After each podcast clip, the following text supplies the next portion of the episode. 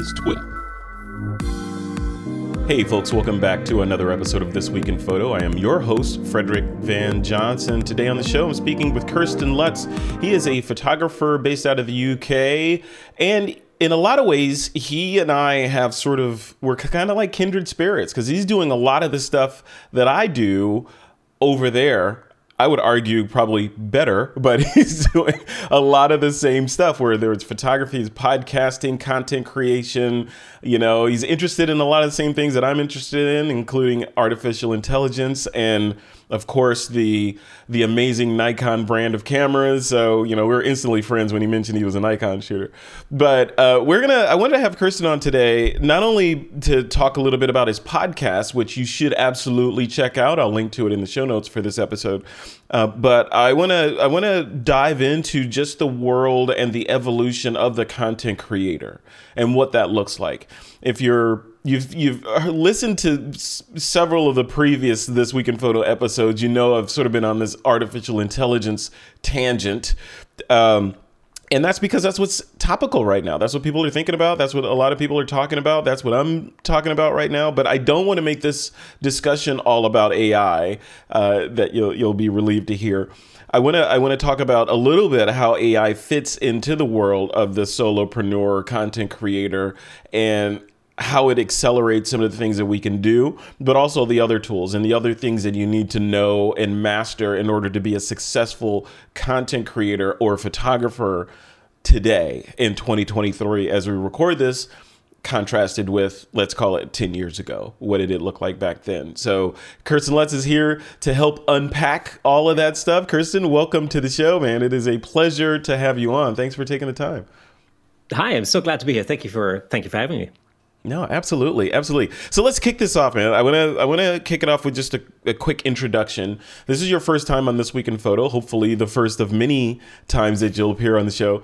Um, but introductions. Who is Kersten Luts, and and what are the kind of things that you you're working on over there in the UK? Uh, so, I mean.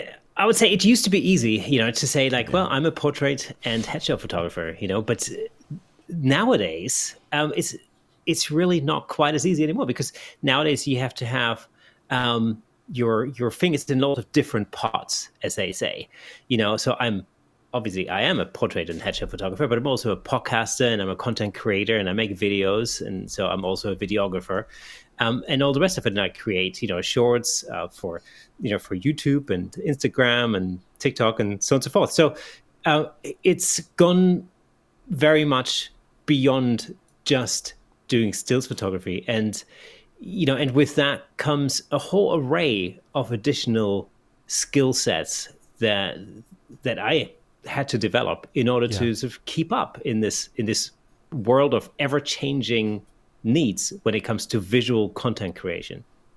And what kind of what kind of skills? Are you and i i mean like i said at the at that in, in the little intro there uh, yeah the the tools that where I sit right now in my little home office at my desk, you know, producing this podcast, the tools that I have available to me uh, for the on the on the you know from one perspective cost a tiny fraction of what it would have cost to do similar kinds of productions back in the day when we were growing up right? It was used to require literally hundreds of thousands of dollars worth of camera gear and switchers and you know, if you want to, not not to mention the live streaming aspect of what we can do. You know, that would have required a satellite truck and you know, all the things. And we, I can do it from a MacBook Pro sitting in my little home office here. So the tools have changed, which allow us to do a lot more. On the one hand, where do you what are what are the main tools that that Kersten Luts is using to produce the stuff that you're working on? There's got to be a like a core set of things that if you were dropped behind enemy lines, you could do your job. Like what what are the what are those things? Yeah, absolutely. I mean, if I was dropped behind enemy lines, you know, it'd be my Nikon Z6 II, which I love, Woo! and you know, yes. I do absolutely everything with. You know, I shoot video with that, I shoot stills with that, and you know, in my professional uh, photography work, you know, I shoot everything uh, from portraits to you know commercial photography with that. Um, and uh, I, as a tool, it's a, it's really like the Swiss. For me, it's the Swiss Army knife of of cameras, um, and so it works really really well for me. Uh, but if I was being dropped behind enemy lines, you know, really what I'd need is you know my Z6 II and a mic, and I can pretty much and maybe a mobile phone, so I can tell it to that. But yeah. you know, by and large, I can do most things. Um, you know, most things that I would need to do. But that being said, you actually touched on something there in, in your you know in your little introduction to this question, mm-hmm. um, and you know that's really the fact that equipment has become so much more affordable. You know, um, over the last so let's say five, six, ten years.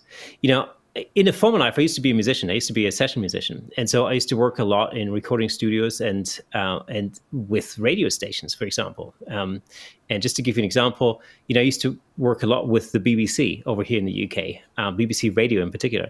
And if I just think of the setup that was required only a few years ago in order to put a radio show out on the air, you know, there used to be a studio. Um, then there used to be a broadcast truck you know, literally mm-hmm. parked behind the building, and that would basically send everything to the satellite.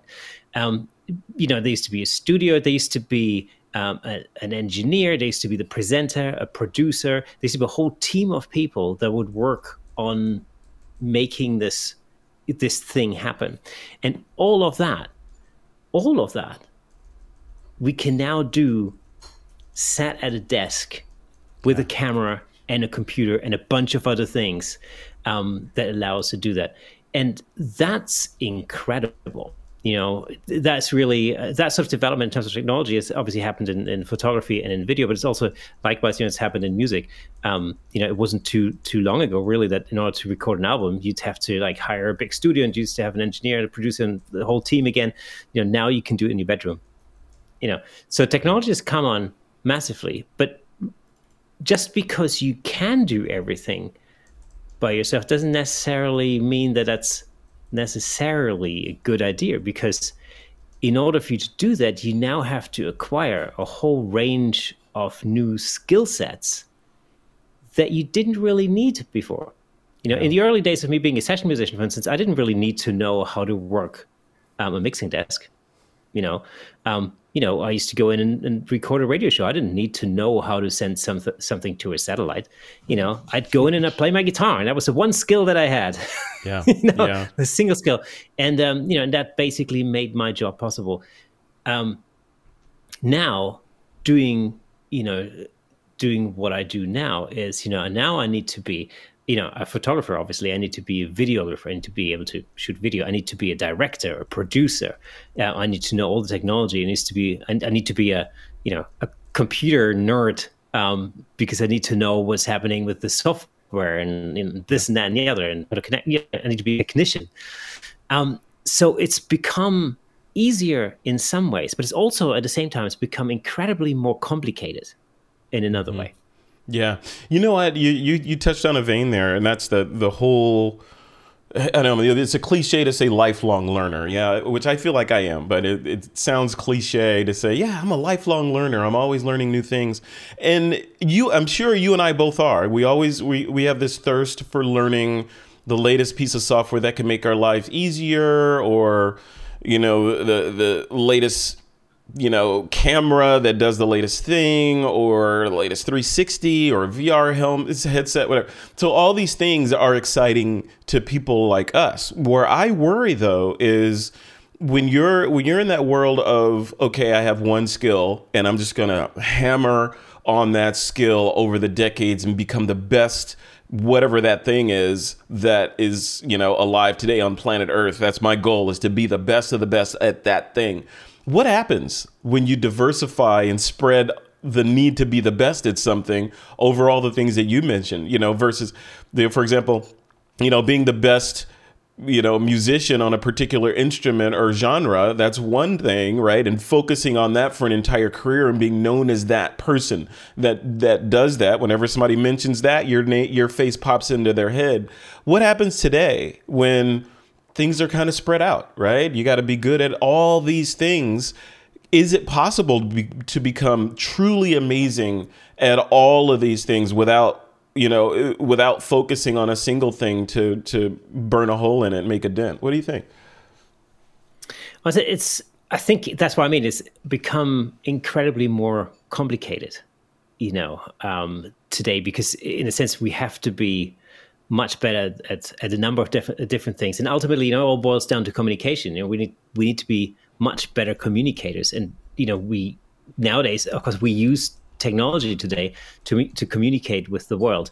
Um, structures used to be very different, and I sort of kind of refer back to music in the way that it you know it used to work back in the olden days. You know, in the like if we go back to the 50s or even before that, the 40s, you know, record companies used to have staff songwriters and they used to write songs.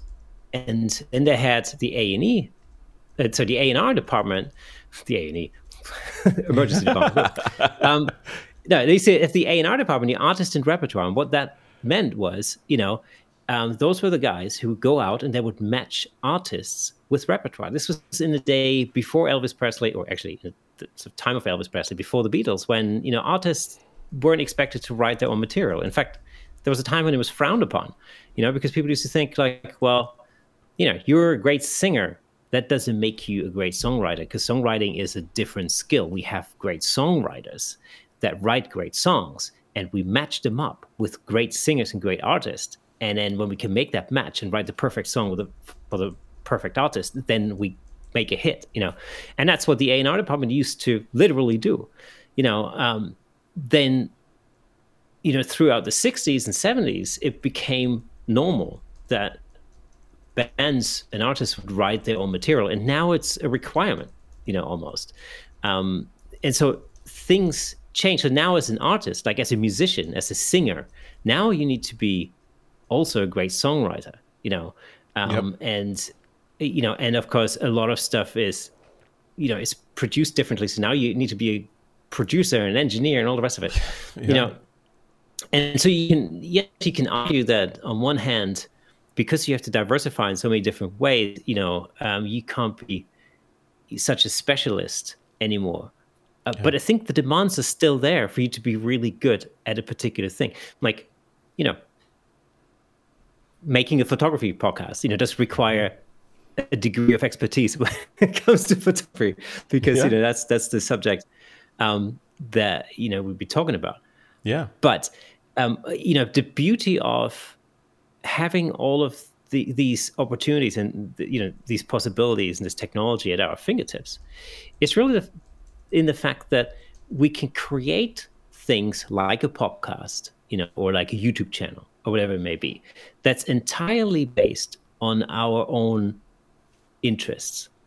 And I think if you're really, you know, if you're interested in something, then you you gather expertise in that field much more easily than you know if you're doing something that you don't really know very much about. And you know, I think ultimately that's sort of still at the base of of any form of, you know, success. And I define the word success very loosely. Um, I'm not really talking about success in a term in terms of like you know subscribers or or views, anything like that. Um, I define success in the ability to do something over an extended period of time um, that fulfills you and brings you joy and allows you to carry on doing that thing. Yeah. You know. Yeah. Yeah. yeah no, no, continue. Yeah. Yeah.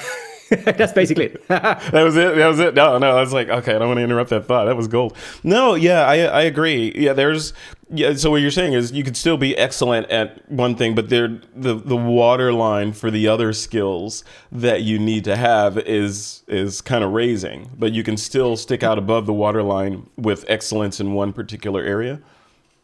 Yeah, yeah, exactly. I mean, just again, you know, I, I draw parallels to the world of music because it is such a I mean, there are such great parallels to be had. It there. is, yeah. Um, and and you know, the industry has changed uh, in very much the same way um, as the photography industry, maybe even maybe even a little bit earlier. You know, um, if you think about the event of Napster, for example, uh, you know, back in the when was that? The early two thousands. It was when yeah. all of a sudden, you know, the bottom fell out of of the music industry, and you know, all the money went because nobody bought anything anymore. You know, and that's a little bit like you know, if you if you think about it, no industry can survive that um, in the long run. It's a little bit like you imagine you're running a bakery, right? And people come in, and they demand your your bread for free. If you carry on giving away, you know, bread for free, you're not going to be in business for very long. And of course, this the same thing um, was really what the music industry was facing at the time. Nobody was buying the product anymore. Nobody was paying for it, you know, and and you can't sustain that. And of course, you know, we can look at the music industry, especially back then, and we can say like, well, but it was excessive, and you know, blah blah. Yes, all of that's true, but nevertheless, if you if you turn off the the tap, then nothing's going to survive, and ultimately, that's gonna that's gonna affect you know record companies, and it's going to affect artists, and so on and so forth. Um, and so, you know, back in the 80s and 90s, if you were in a band, you know, you put all your energy in being discovered. You know, playing really great gigs, writing good songs. You know, playing really great gigs. You know, uh, hoping that some A and R guy would be there to discover you. Know, bands used to be discovered back then. You know, nowadays, if you're in a band, you really have no chance in hell unless you literally run your own marketing department. Hmm. You know, because now it's down to you to, you know, create all of that marketing collateral, you know, create, you know, gain a following, you know, be super active on social media. So you become a marketer all of a sudden, you know, on top of being a songwriter and a musician. And, you know, you record your own, um, your own material. So you, all of a sudden you become, you know, an engineer and a producer and, you know, all, all the rest of it. And so, you know, so the industry has changed for artists dramatically. I mean, it's unrecognizable, really. Yeah you know, in comparison. And, and of course, the same thing is is happening in in other creative fields as well, and photography being one of them. Yeah, you know, I wonder, I wonder what the the the, the sort of direct comparison is to the publishing industry. Like the if you look at the publishing, i.e., you know, writing a book and publishing it, and and the hoops that you had to jump through back in the day to do that, versus being a photographer, and what are the the gatekeepers and that what were the gatekeepers in that industry, and the music industry, like you mentioned, you know, the bands trying to get it trying to get discovered. What were the gatekeepers there? If you look at publishing the way one of the big ways that that industry has changed and you know arguably shrunk you know but but definitely changed was back in the day the publisher was the gatekeeper. You'd write a book proposal and send it over to a publisher and if they like it liked it they might give you an advance and you write the book on a schedule then you publish the book and you get some sort of percentage on royalties after your advance was paid back and you know hopefully you know people would like the book and it would sell and you write another book you know. Those days have changed and the gatekeepers have in a lot of ways morphed and one of the publishers I spoke one publishers I spoke to a couple of days ago was saying that when they're entertaining publishing a new book, part of that calculus is now what's your follower count? You know, what is your social media reach? And they factor that into if they're going to get behind the book and publish it and push it out or not. So going in there as a, even if you have a fantastic, you're like a burgeoning Stephen King or somebody, and you have a fantastic idea for a book, if you walk in there with zero social media footprint, your chances are going to be dubious at best versus the guy next to you that wrote maybe not as good a book or has a not as good of an idea and he goes in he or she goes in and they have a million followers behind them then the publisher obviously is going to line up and and push their book forward on the flip side of that coin, why would that person even be at a publisher if you got a million followers? You could push it yourself, right? And promote totally it valid question. take yeah, all the money. Yeah. So yeah. I don't know. What what's the analog yeah. there to other industries? I don't know. Well, I mean, first of all, you know, it, and it just goes to show that you know now all of a sudden you have to be a businessman as well, you know, yes. or, or businesswoman. Mm-hmm. You know, that's the that's the other thing that really, as an artist back in the you know 20 30 years ago you didn't really necessarily have to worry about of course to your own detriment because all of a sudden you know it was managers and record companies executives that would basically take a top well not only a top slice but almost all the slices you know out of the money pie and um and so you as an artist you know you well you could find yourself in in, in you know massive debts you know, mm-hmm. I, remember the days when you know record companies would pay advances, and of course, you know, nobody told you as an artist that you know you had to pay for the whole album production out of that advance. And you know, you'd be happily spending your advance, going, "Whoa, they paid me lots of money! You know, awesome! I'll buy whatever car, you know, and party hard." And then you know, and then the money'd run out, and then you know, all of a sudden the record company turns around and they're like, "Oh, okay, now you owe us two hundred fifty thousand pounds. Thank you very much." Right. And you go, "What?" Yes. you know, yeah. but um, you know, so there, there. I'm not I'm really not saying that it it I'm in no way saying that it, it was better in the you know, in the older days. It really wasn't. You know, it. I 100% embrace the creative freedom that we have today 100% because now you're in control of your own destiny and that's something to behold you know you you can now make decisions like any you know uh, what do you call it sole trader or whatever you know you mm-hmm. make your mm-hmm. own decisions and and you you're responsible for your own destiny in a sense and you know and there's something there's something really positive in that. You're not really as reliant on other people who might just want to, you know, have a a piece of the cake, you know, as it were. So, you know, and so you're a little bit more in control. Well, actually, you're a lot more in control, really, in that in that respect. But it does mean that you have to really create a multitude of different skill sets, you know, to do that, um, and that can be challenging. Absolutely, no doubt. Um, and I think it's all about mindset you know, personally, is is as you know, you mentioned um, the this sort of the hunger to learn new things to a degree that really needs to be part of it. You know, because there's always something new around the corner. Um, you know, just to go from podcasting to live streaming, all of a sudden, there's a whole array of new things, mm-hmm. new skills you got to develop. And we've been talking about this before the show. you know, for example, you know, troubleshooting is a huge is a huge one, um, and you know, and so, but ultimately, you know, if you want to take advantage of of all the opportunities um, that we have nowadays, thanks to technology and the ability to self publish and everything else, um, then yeah, it just it just does require that. You know, so it's you got to take the what do they say? You got to take the sweet with the rough or whatever whatever yeah. they say. yeah, sweet with the sour, good with the bad. Yeah, yeah, all of that. But it's exciting though, right? I think it's it's yeah. exciting from a.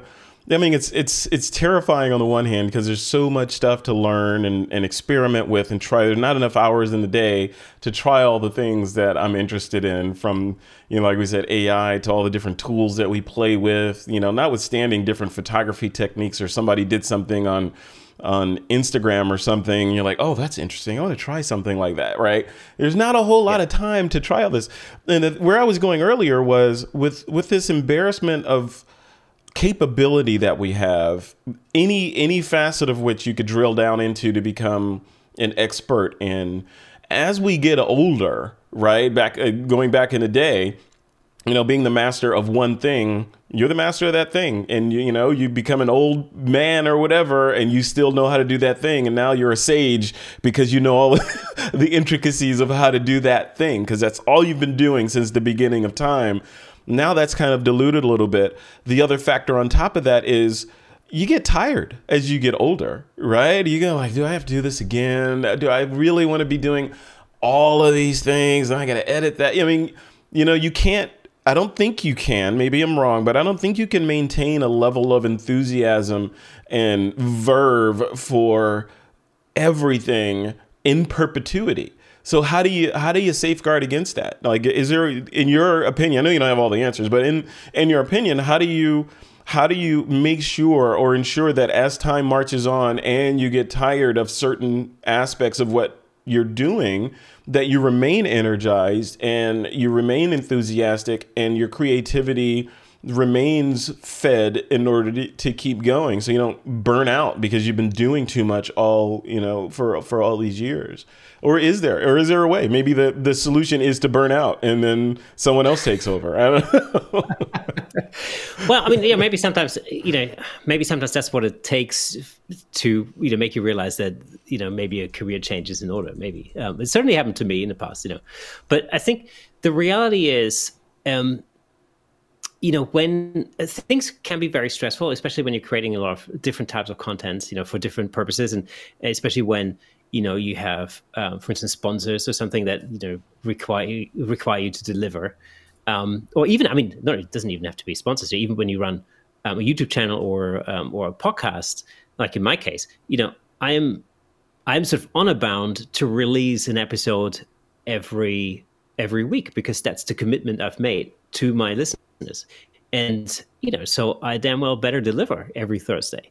You know, and if I don't, I better have a really good excuse as to why I don't. And so that's that's the pressure, you know, um, you end up putting on yourself really to uh, you know, to make that happen. Um, and so it's important to, first of all, there's two things. One is it's really important to create a, a work-life balance, and I know a lot of people talk about work-life balance and stuff like that, and yeah. you know, but it's it's very, very, very important to bear that in mind. You know, family, um, you know, is an important thing, and and this sort of these sort of activities can very easily um, take you know overhand. Mm-hmm. Uh, so I mean that's one thing. You know, it could be ideally very strict with that in itself. But the other thing is also that you know I think in a creative world, especially in a world where things are changing so rapidly, um, there are lots of not only lots of opportunities but also lots of um, you know there's lots of creative there are lots of creative opportunities you know things that change new uh, creative avenues that open up and and so i think embracing change is is a really important aspect to that because you know if you th- if you imagine like back in you know many decades ago when you know people worked for the same employer all their life you know and people yeah. like you remember the the old um what was it like the, the old term you know he's a company guy or something like that. You know, he used to work for Ford for 40 years, you know, just like his father before him and whatever. You, you, know, just, I mean, just imagine doing the exact same thing, you know, day after day after day for I the rest of your life. Yeah. There's a certain, yeah, it's difficult to imagine. There's a certain degree of security in that, of course. That's one thing, you know, but um, it's, I don't think it's necessarily particularly fulfilling. And it can quite easily lead to things like burnout, for example. But in, I think in the creative world, we have the opportunity now and the ability to to affect change and so it's important to you know to to to really allow yourself that flexibility you know to sometimes go with the flow and change things up a little bit and do things differently um you know things evolve i think once once you allow yourself to go with the flow a little bit then things evolve quite organically sometimes. Um, you know, and I, I, just use I don't know I use I use my own podcast, the Camera Shake podcast, as an example. You know, obviously, you know, the only reason why I'm doing a podcast is simply down to the pandemic. You know, it was completely mm-hmm. born out of the pandemic. Um, if you'd asked me a year before the pandemic uh, whether I could see myself as a podcaster, I would have had to say like I don't even know what.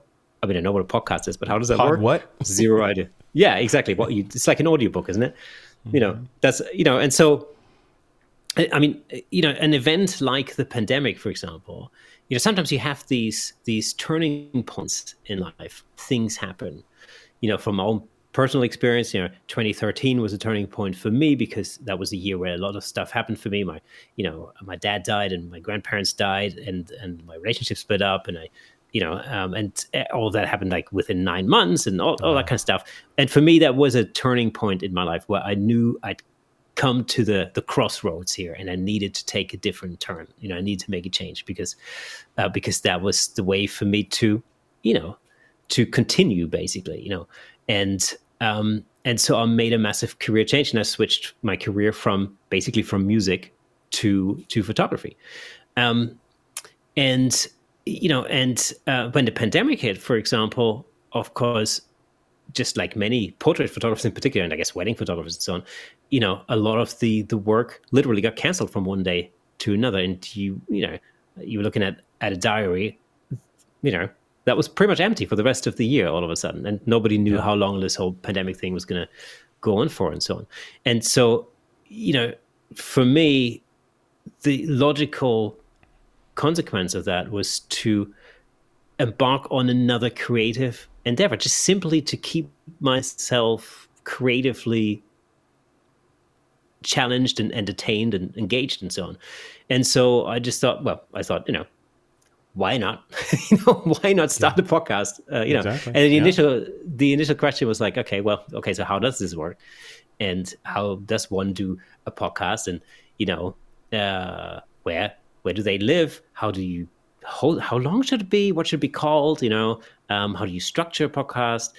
how do you get that podcast so that people can listen to it, and you know, and all that kind of stuff. And you know, to begin with, it was a challenge, and but it was also incredibly fun because you know, it was something new for me to find out and to, you know, get my teeth into and to just figure out, you know, how to solve one problem and then another problem. And it really wasn't about, it actually at all, it wasn't about um, how many listeners there would be or whatever. I didn't really think about it at all.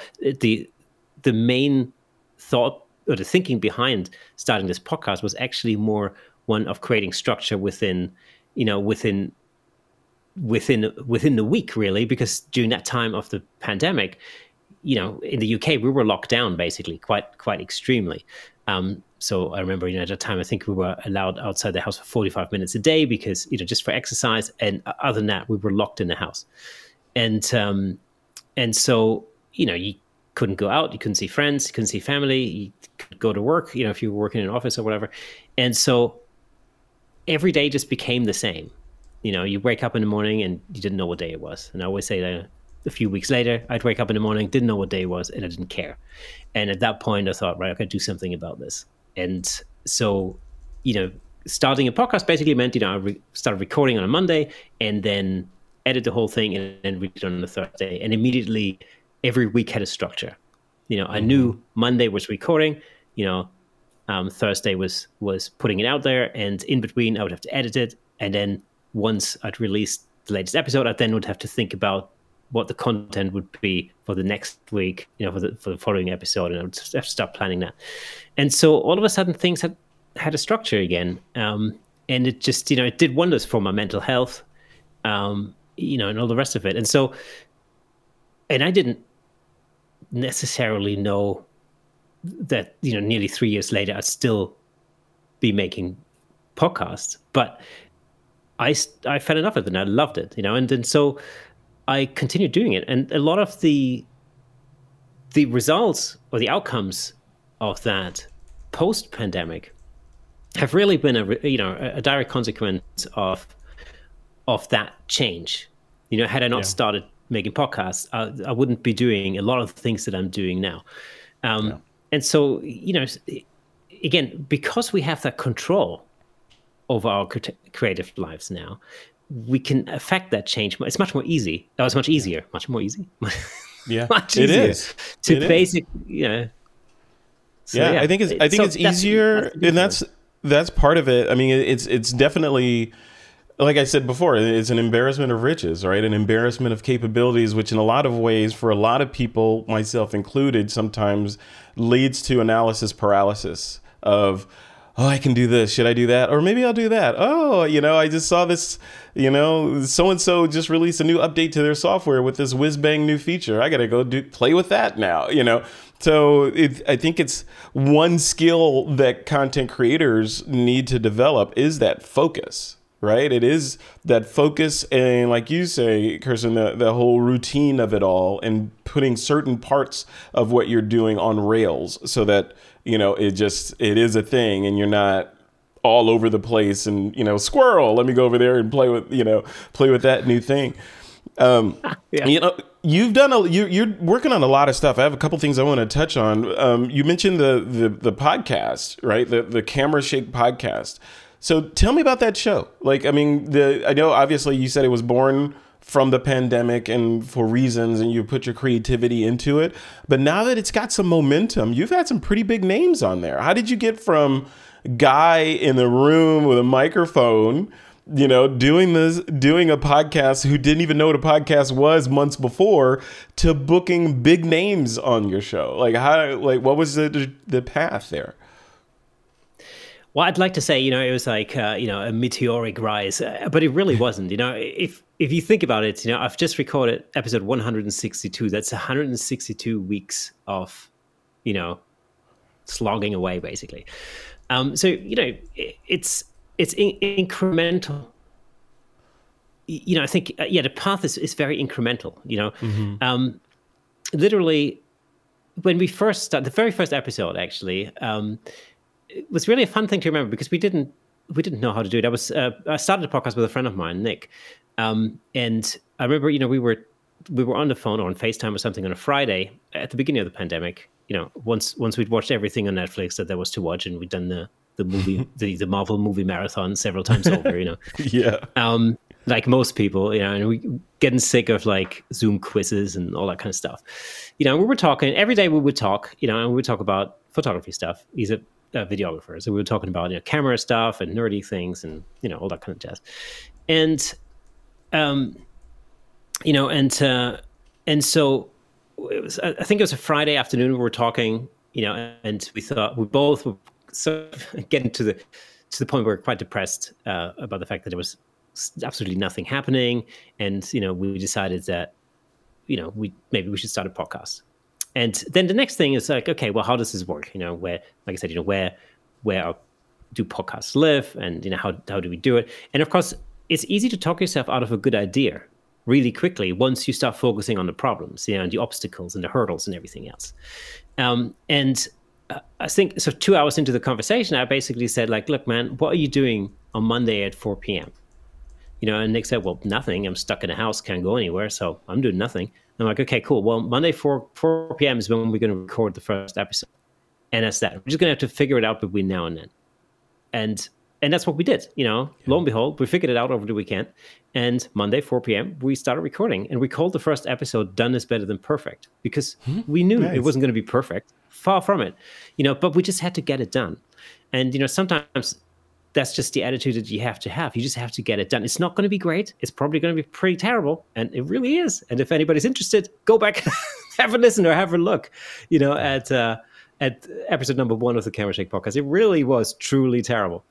Um, but we also knew that by by continuing, we knew that episode ten, in all likelihood, would be better than episode one, and episode twenty would probably be better than episode ten, and episode fifty will be better than episode twenty, and you know, and so so that was one very important factor to realize that just simply by doing it, we're going to get better at doing it you know and so you have to put some trust into that to start with. Um, because you discover new things and you solve problems and as you know you know in, in this sort of world when we work with a lot of technology there are always problems you know? Always. Always even problems. in this even in this episode right yeah yeah absolutely you know yeah. we're constantly troubleshooting and problem solving and whatever but the good news is every time we solve a problem we've learned something new and the next time we come across this problem we already know the solution or we know how to avoid that same um, issue in the future. And so, yes, things can get very much more complicated much more quickly, but you know that's because our state of knowledge you know increases and it increases incrementally you know from week to week and from episode to episode um, you know the same thing is really true when it comes to the content because although i've been talking maybe more about the, the technical side of putting a um, a, a podcast together. Ultimately, the number one most important aspect of any piece of content, um, especially a, a, podcast, is the is the actual content of it. You know, and um, I think I remember in episode one, you know, Nick and I were talking about different aspects of photography and things that we've been doing, you know, to keep ourselves entertained and la la, and you know, and I think we are talking about a little bit of gear or something. Um, but we i think very quickly we realized that it might be nice to have somebody else on the show like a guest you know and talk to somebody about um about all things you know photography and um so i think you know to start to start with we just got friends on the show people that we knew. Um and then very quickly that turned into you know getting other people on the show. And um and then through sheer perseverance, you know, we we were lucky enough to get some people um, on the show that were better known or maybe maybe more so specialists in that particular niche. And I remember at the very beginning, I did a list. I actually I wrote out a list on a piece of paper in my notebook, and it was called the "Wouldn't it be cool if" list. And mm, on that list, nice. it was a science guy list, you know. And I basically just put names on there. I thought like, oh, wouldn't it be cool? Like in a you know, in in a dream sort of thing, you know wouldn't it be cool to have Joe McNally on the show? You know, wouldn't it be cool to have Peter Hurley on the show? Not that I ever thought that they would ever agree to be on the show in a million years. You know, because nobody, I mean, at that point, you got to remember that, you know, it was my mom and Nick's mom that were listening to the podcast. Nobody else knew about it, you know? yeah. Um, yeah. And, you know, and, and it's still actually, if you compare it to like, I don't know, the Joe Rogans of this world it's still a very small podcast. You know, it's it's very small and very exclusive. I don't mm-hmm. know. Um, try to be as inclusive as possible, of course. You know, if you're listening to this, make sure you check out the Camera Shake podcast. We, you know, we we welcome every single new listener. There you go. no one is turned away, right? oh no, no, absolutely one hundred percent. But you know, um, but um, it's you know what what started as a way for us to you know pass time and and keep sane at the beginning of the pandemic um it very quickly became clear that no matter who we talk to you know well known or lesser well known that we were all in the same boat and it was actually a great equalizer you know because i remember um the, I remember having Peter Hurley on the show, and you know, to all to all headshot photographers in the world, Peter Peter Hurley is a huge name, you know. Yeah. And mm-hmm. I was amazingly thrilled to uh, for him to agree to you know come and talk to us. Um, but it was just amazing to to find that yeah he had exactly the same thoughts and worries and fears as far as the pandemic was concerned. This was still during the while the pandemic was going on, you know, and it was really interesting to have these conversations you know, where you all of a sudden realize that actually, no, we're all in the same boat here. Like all of us, you know, no matter how successful you are or not, you know, we're all having the same thoughts and the same worries. And, you know, we're fearful about, we don't know what's going on with vaccines. And, you know, mm-hmm. we don't know how long this whole thing is going to last. We're worried about our kids not being able to go to school. And we're all having the exact problems. And immediately, because you're sharing all of this, you actually have a lot to talk about, you know, because. Yeah because you're not talking to somebody who, you know, is very well known or, you know, or, or in some way superior or whatever. You're actually just talking to another human being who's actually worried about the same things that you're worrying about, and it just right. humanizes the whole thing, you know, massively. And I think um, it was those conversations that, you know, so I think chimed with, you know, with with a lot of people at the time, and um, and so you know, I'd, I'd, like to think that, you know, it, part of part of what maybe what makes Camera Shake podcast different is that you know often those conversations are very on a human level. You know, they're not necessarily. All, I, I tell you what, Moose Peterson was actually it was great. He paid. I think he paid us the biggest compliment ever. It's like we did a we did a show with him. Uh, and I think that episode lasted maybe I don't know a couple of hours or something. And at the end of it, he said like, you know, oh, I'm so pleased I, I agreed to come on the podcast and talk to you guys because this was, but you know, it was so enjoyable because it's the only podcast, the only interview I've ever done where after two hours nobody even mentioned the word f stop even once. mm, refreshing. and it's yeah, and it's you know, and it's um, yeah, and so it's it's the um the attitude was always to get behind you know to get into the the person's mind behind the lens if that makes any sense you know uh-huh. rather than to get to know the the person behind the human behind the lens rather than yeah. necessarily talk about you know in depth i don't know technical issues for example yeah yeah i agree 100% yeah unless it's about that but yeah no yeah, no for sure yeah, because because I the the way that I I feel like I've been able to sustain podcasting over the years, doing podcasts and continue to enjoy it. Every conversation, including this one, I feel like I am I am the student and I'm learning from my guest. And my job, yeah, my job is in a lot of ways to personify my audience and ask the questions that I feel like my audience wants to know if they have the opportunity to be in you know sitting where I am and asking the question. So in a lot of ways, I'm just channeling the audience and you know it, asking those questions. But the questions and the direction of the interviews that I do come from a genuine curiosity about the topic. It'd be very hard for me to to conduct an interview with someone about something that I have absolutely no interest in. It would, you know, you I could yeah. go through the motions, of course, and list out my questions and ask them, you know, like a like a CNN or a BBC anchor or whatever. I could totally do that, but it wouldn't have the spirit and the, I don't know, the the umph of what we're doing here, which is a you know a peer to peer conversation that with one of the peers being genuinely interested in what the other person is is working on or is doing yeah. or has accomplished in life. You know, having a conversation with Peter Hurley, for example. I've interviewed Peter a couple of times, and it's always he's always taking me to school, right? About yeah, how, how yeah, he does what he does, right? Same with Joe McNally. You know, I get humbled just chatting with Joe because I feel like I've told Joe, it feels like he's forgotten more about photography than I know. right? So yeah, yeah, yeah, yeah. It's just it's yeah, amazing. Exactly. Yeah. So, I mean, I, yeah, I see it in exactly the same way. I mean, for me, um, you know, creating this podcast, it's been my own personal university in a, in a sense, you know, because every time I speak to somebody, I, I learn so much. And of course, I hope that, you know, the listeners have the same experience, you know, and um, the beauty of not you're not relying on a publisher and not relying on you know producers and not having to rely on a, a radio station to put the show out or something it's simply the fact that you know you as a as a solo podcaster you can decide who your next guest is going to be and so there's really no need for me to speak to anybody who I'm not interested in or I'm not interested in what they're doing because I don't have to interview them. I don't. I, I make the decision ultimately. I don't have to have them on the show.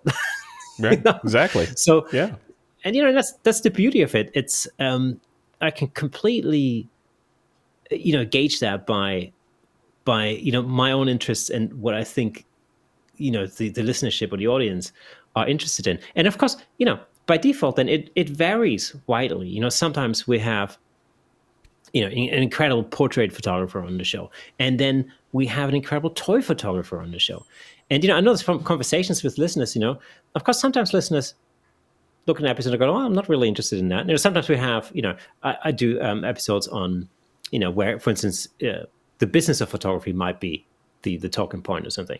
You know, mm-hmm. some people go like, "Well, but I'm just doing it for hobbies. I'm not really interested in the business side of things." Totally cool, but there are others who are very much interested um, in in listening to those aspects of you know photography. Um, and I am ultimately I am interested in it. So that's why I like to have guests on the show that that cover this this wide range. You know, and this kind of goes back to I think we're sort of almost like where we started the conversations to you know whether you know nowadays we have to niche down so extremely, and I don't think that's necessarily the case. You know, I think we can we can create variety within within our niche if that makes sense. Or niche yeah. depending where you're from i guess.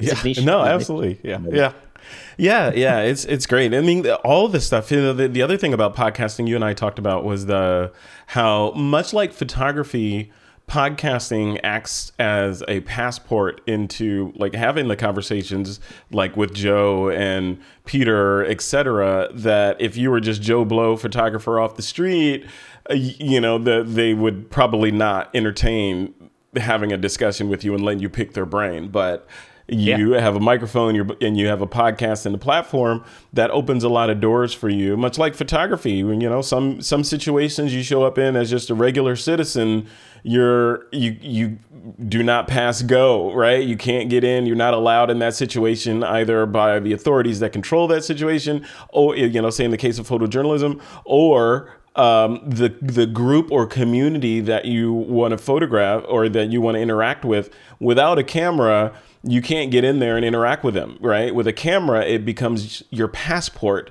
to get in, and it kind of lowers barriers, the threat barriers. Like, oh, the, guy's not a threat; he's just a photographer, yeah. right? He's going to come in and take yeah, pictures. Yeah. yeah. So you, the same way with podcasting. You find that as well in in the circles that you move in, that it kind of opens a lot of doors for you just by virtue of the fact that you are a podcaster and a photographer. Yeah, you know, I think it. Um, it's what's I think what's super important um, in all of this is actually it it comes down to perseverance. Oops. Sorry, one of my lights has just turned off. There you go. Oh, nice. Never mind.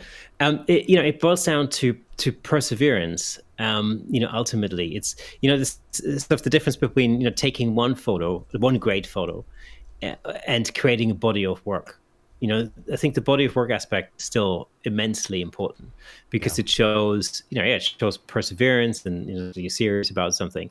You know, had I I mean, podcasting is the same thing. If you ever, if you make one single podcast episode, you know, it, okay, well, it means you've made a podcast episode. But you know, once you've created a body of work, then people start to take you more, more seriously. And I think, I think I speak really speak from experience because it's not like, you know, it's. I mean, the Camera Shake podcast is still it's a very small podcast, you know, by comparison. Um, especially if you, I mean, if you, you know, if you compare it to the behemoths of uh, of the podcasting world, like you know, Joe Rogan or you know even you know podcasts that have been maybe that have been running for a lot longer. You know, mm-hmm. uh, you know a lot of podcasts that I listen to and and whose creators I now call my friends. You know, behind the shot, Steve Brazill is a great example. You know, for example. Um, you know, who I call a friend now, and I've been listening to his show for for years. You know, it's been going on um, for a lot longer than the Camera Shake podcast.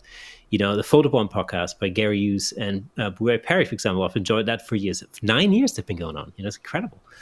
Um, you know, TWiP, for example, I've been listening to for for a long time, and it's you. you know, it's um, it's you know, it's.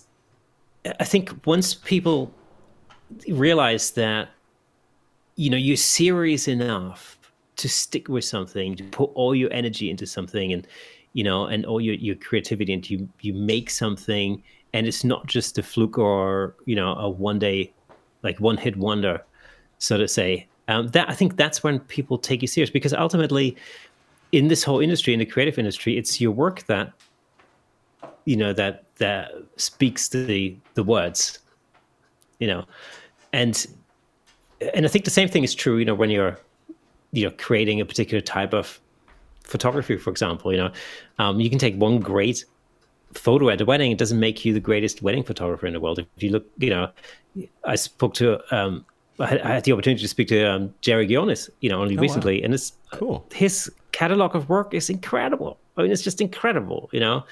Um, so, but there's somebody who's been working on his craft for decades and decades, you know, and um, and obviously created a whole body of work. And I think that's that's the important thing to remember. It's ultimately it's it's your work that that will make you who you are, and you know people will look back. You know, we'll, we'll look at that and they will go like, okay, well that's you know that person's obviously very serious because you know obviously he's put a lot of um, work and effort and energy into into creating that. Um, yeah, and uh, again, the same thing is true for podcasts. It's, it's, not it's not surprising. You probably know this, but the, the vast majority, vast vast majority, I think it's I can't remember what the exact numbers are. Like eighty percent, eighty five percent of all podcasts um, don't go past episode seven or whatever the statistics right. are.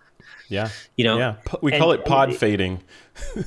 yeah, you know, so it's you know, and I can understand, I can perfectly understand why that is, um, but it takes just you know hard work and uh, grit and perseverance to push past that you know? Um and that's yeah. you know i think that's important. Yeah. No absolutely. It's like anything that's worth doing right? It takes perseverance. What is it what was it malcolm gladwell uh coined the phrase the tipping point right? Where you get to a certain point and most people roll back down the hill and give up and those that push over that tipping point and it becomes downhill for the most part after that and things just sort of start clicking into place. And that's the trick is getting to that tipping point or persevering to that point where mo- through those barriers where most people just say you know what? I can't do this anymore. I'm done. I can't do it right? If you get that get to that wall and then push further through that wall then suddenly you're like oh this is kind of cool, right? So it's it's that, yeah. and the world is kind of designed that way with that in mind for most things that we do. Where if you if you persevere at it, the the people that didn't, you know, weren't weren't supposed to be doing that thing to begin with. You know, before we, Kersten, before we wrap up, I want to I want to chat about three heads in a row, the project that you're working on, and what's that about, and what was the impetus behind that, and then also some of the more creative portraits that you're doing. I saw some photos of, of a lemon flying in the air, like fruit ninja style, being chopped in half.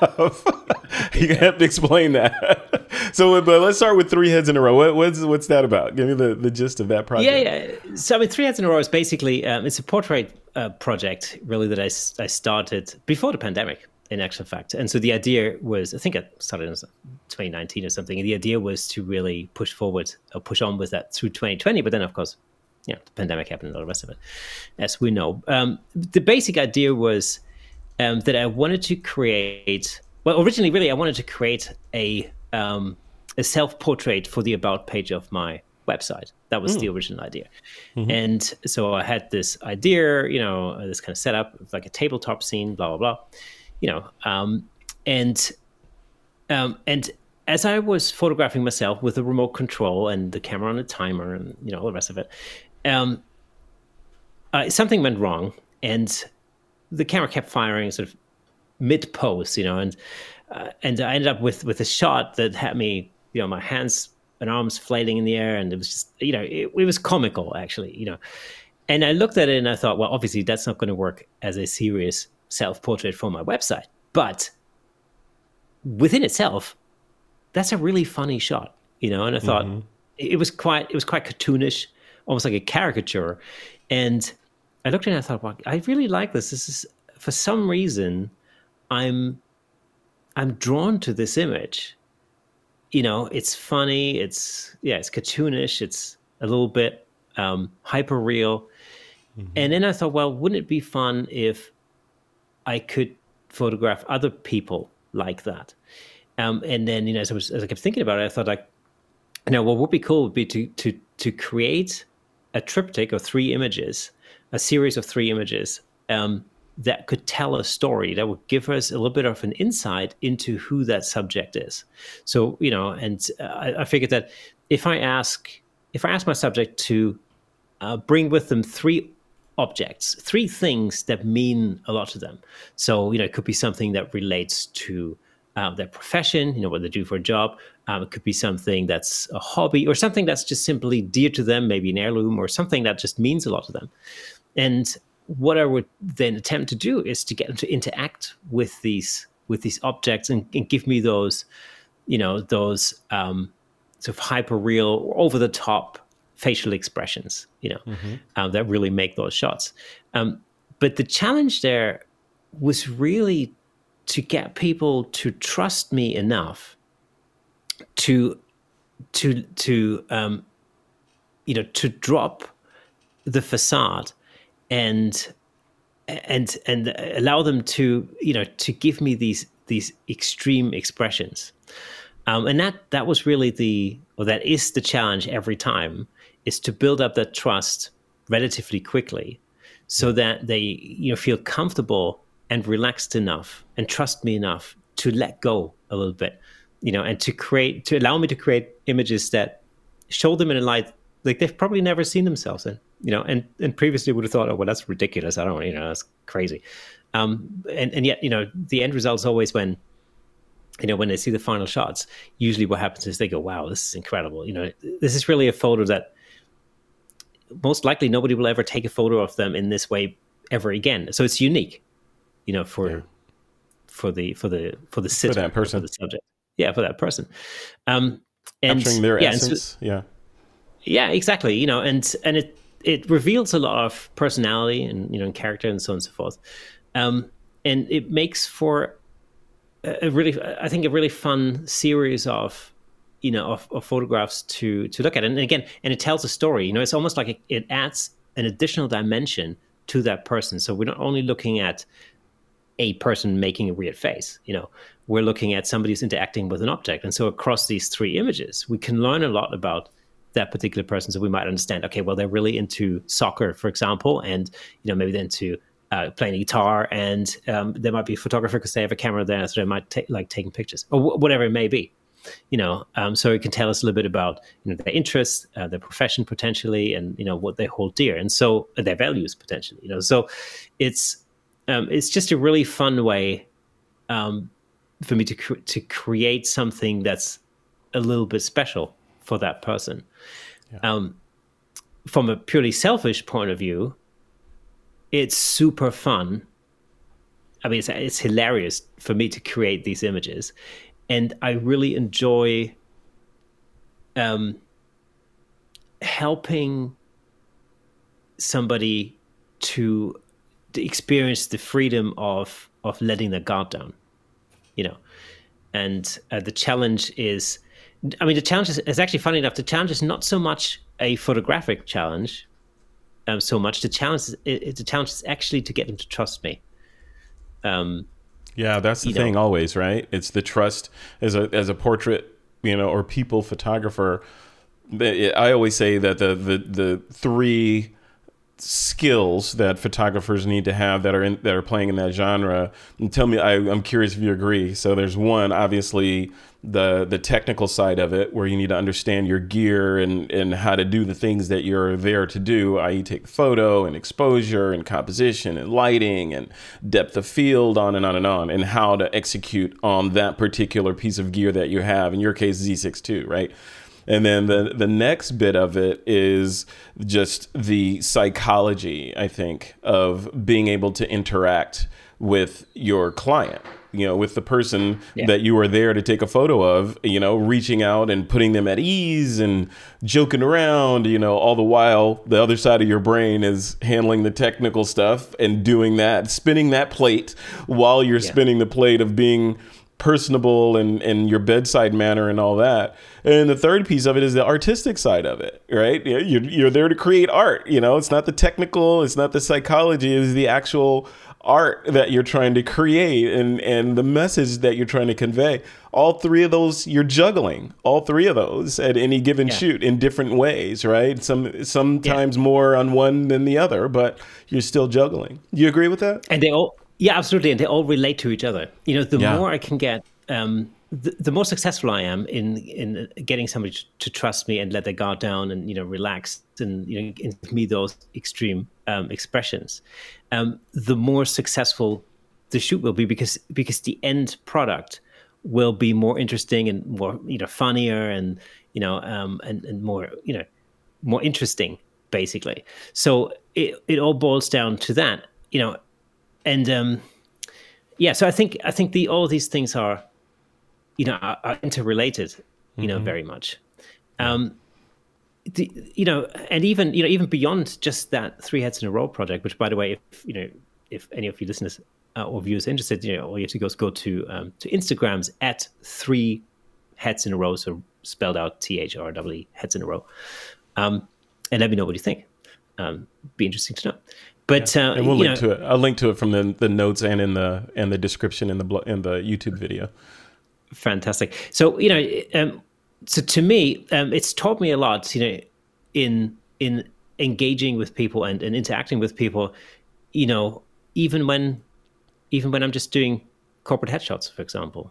You know, um, very often, even in just a standard headshot situation, the person that you know you you end up with in front of your camera you know those people are not used to being in front of a camera. It's an alien situation for them. You know it's mm-hmm. completely unnatural being under you know there's a soft box and there's flashing lights and somebody with a massive lens you know and, and all that kind of stuff. And it's not normal you know and so people will feel anxious and nervous and apprehensive you know and it's my job as a photographer as a human you know it's my job to make somebody feel relaxed because i know as a professional i know that are only going to get to the good stuff if I can get them to relax. That's right. Because otherwise, we're just taking better looking passport photos here. You know, and that's, that's right.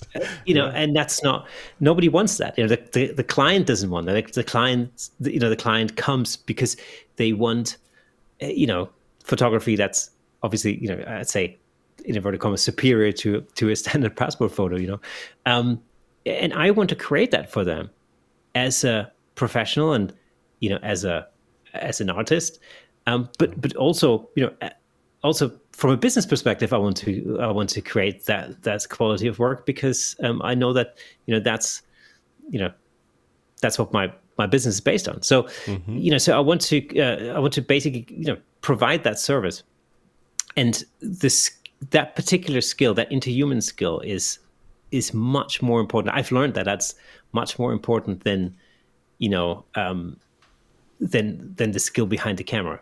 You know, ultimately. Yeah. yeah. Um, because because every mainly because every single person is different. You know, and just the sensibilities are different. Um, I can get my camera settings dialed in so that I know how what aperture I'm going to use for this particular look, and I know how the light's going to be, and you know what the settings. I can I can dial all that in. I can learn how to do that, you know, quite easily. Um, but every single person that comes through the door is different and requires a, a different sort of sensibility when it comes to dealing with them and getting them to relax, you know. And uh, conversation is a huge thing. Which, incidentally, you know, coming back to three heads in a row for a minute, one of the things that you know these these objects do, like the three objects that I asked them to to to bring along, um, these are immediate ammunition for conversation, and that's really the the biggest icebreaker, you know, because immediately you can start a conversation on, oh, what's that? You know, what's the first thing you brought? Oh, okay, what is that? Why did you bring that? You know, how, you know, how how come you brought that? Up? What does that mean to you? You know, and then, then all of a sudden the stories come out. You know, and you immediately have something to talk about, um, and and that's really what ultimately allows people to relax. It's when when you create that engagement between two human beings. You know, you open up these these conversational channels, and that's really that's what trust is built on. You know, it's on communication. It's it's all about communication.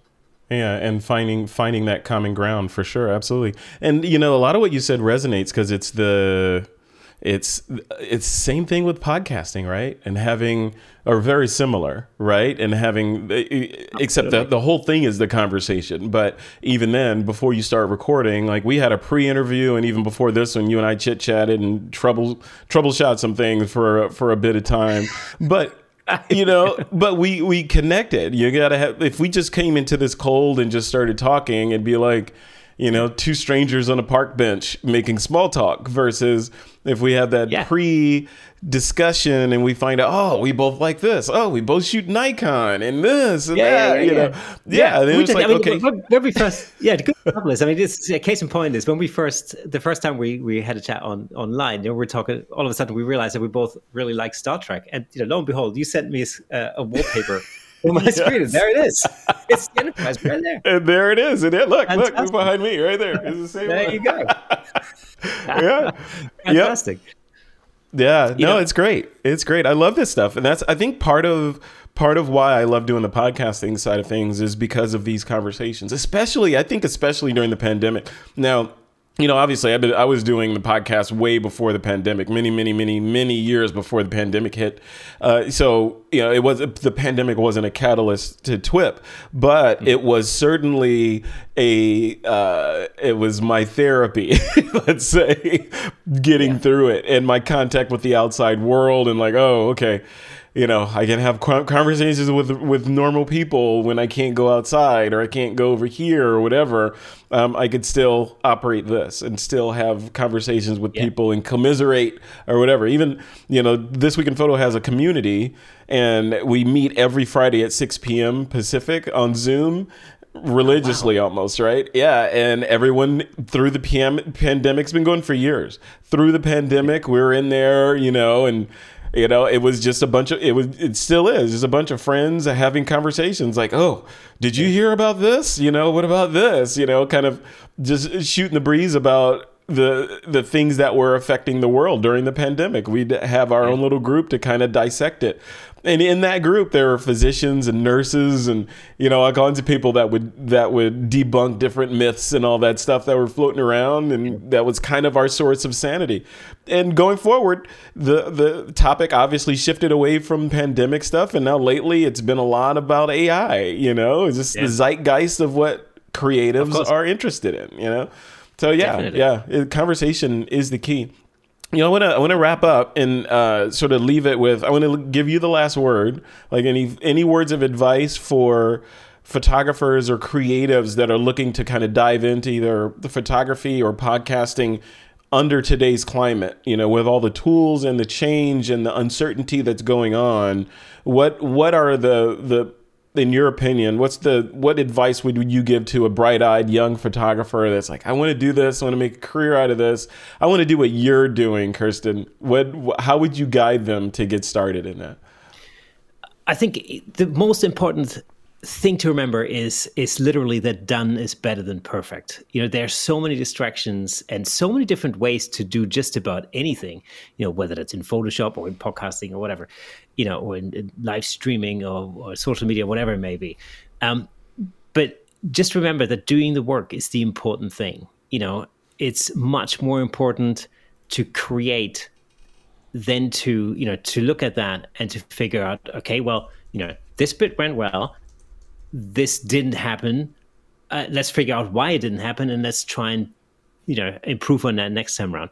But it's all about really getting the getting the work done. Um, the worst thing that you can that you can do is really to never actually put any of your work out there. Um, mm-hmm. You know, it's it's this this thing where you think, well, it's not good enough, it's just not good enough, or you know, uh, just if I just tweak that, or if I just if I just had this other thing, this other app, or this, you know, if I just learned how to do that, then it would be so much better. You know, forget all of that. Just you know, put your work out there. Um, you know, keep doing the work, and and you know, you will get better. Um, if you're into podcasting, you know, like like I said earlier, you know, put a podcast episode out there. Don't have any expectations. You know, just let your mom listen to it. That'd be perfectly fine. You know, um, yeah. Once you've done ten episodes, maybe you know, maybe maybe some of your friends could listen to it. You know, you might you might want to delete the first ten episodes afterwards. Who knows? You know, but it's really important to to get the work done. You know, and and carry on. And remember, it's a marathon, not a sprint. You know, no matter whether you're planning on setting up a YouTube channel or creating a podcast or you know um, or doing stuff on social media or whatever it may be, or, or even just getting good at something that you like doing. You know, it could be portrait photography or landscape photography or whatever. It's all about doing it. You know, it's about doing the work, learning from it, repeat, and pressing the repeat button. That's really yeah. that's what it's all about. Um, and once you can make that part of your raison d'être, or you know, part of your part of your week, part of your month, you know, uh, part of your life, then you will get better at it. Uh, you can't help it. It's a little bit like you know. Imagine if you if you pick up if you've never played the guitar before and you pick up a guitar, you are going to be pretty terrible at playing the guitar, no doubt. But if you practice a little bit of guitar every day, within a year, you'll be a hell of a lot better than you were on the first day. And although these changes are incremental, it's important to keep in mind that sometimes it's difficult to see your own rate of improvement from your own perspective because you're always there when you're practicing. You know, same thing when you're practicing with your camera. But for other people, it'll be very easy to detect that progress because they might only see you or hear you if you're playing guitar, you know, once every so often.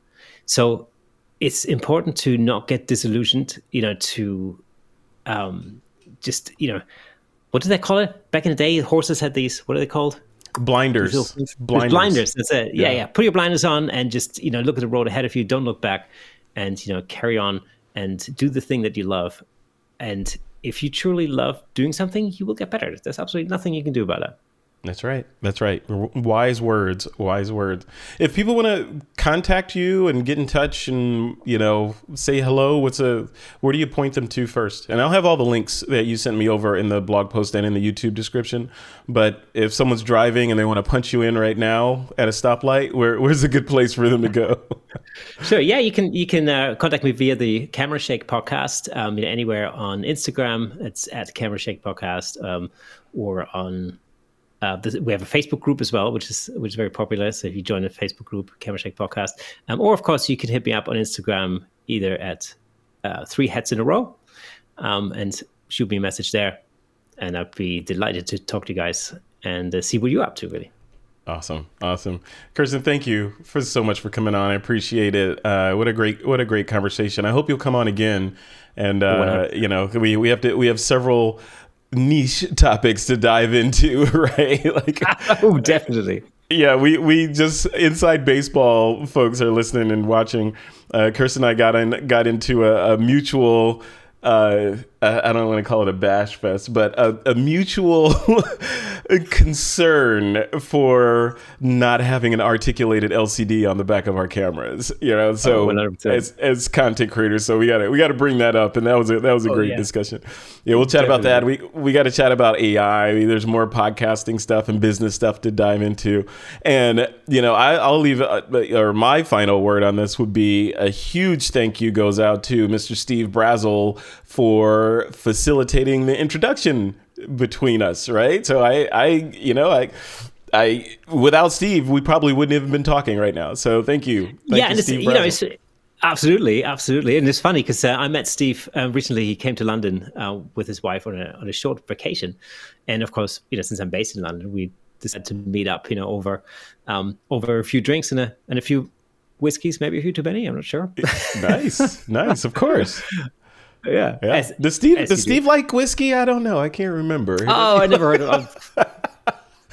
never heard. Of I think he may but, own a bottle or two of whiskey. I yeah, uh, maybe. Yeah, yeah. um, but yeah, and so you know, we were just you know, was talking, and your name came up, and like, oh yeah, of course, you know. And, and Steve went, well, you know, you must meet Frederick you know, and so and so it happens. That's great. Thank you. Thank you, Steve Brazel. You know, that's how the universe works. You know, things connect with each other. That's exactly. good. All right, uh, Chris, we'll leave it right there. Thanks again for your time. You have a great evening. Thanks for staying up late doing this. I know it's pretty late there, uh, but thanks for staying up late and doing this. And uh, yeah, we'll we'll talk again soon. You have a good rest of your week. Fantastic. Thank you so much.